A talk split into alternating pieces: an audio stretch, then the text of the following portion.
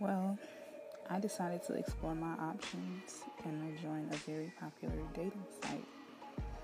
There are a lot of guys to choose from, you know, a lot of guys that were online. And I was getting at least three hundred messages a day.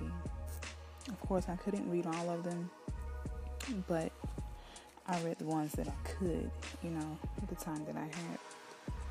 And most guys ask the same questions. And I began to become a little annoyed because it was just like um, pretty much the same old, how are you doing? What are you doing? W I D, H R U, you know. And then this guy sent me a paragraph, an entire paragraph. And I actually read it, you know, it was pretty catchy, you know. It got my attention.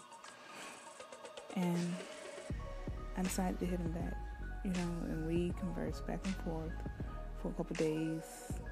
Then he revealed to me that he was very sexual and he had fetishes, which is something that I was completely not into. Then there, I knew it was gonna be some shit, you know. He wanted me to hook up with women and sleep with men in the industry to open doors for him because he was a so-called rapper, you know. And I told him I was no longer interested and that maybe he should pursue someone else that might be down with what he, you know, he wanted. Soon after that, he said that, you know, I don't think, I don't believe you have to do those things, you know, I was just throwing it out there.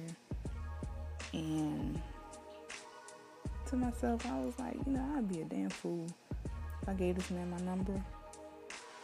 But, you know, I don't know, everybody's different, everybody has, you know, different ways and different things that they're into. So, I did.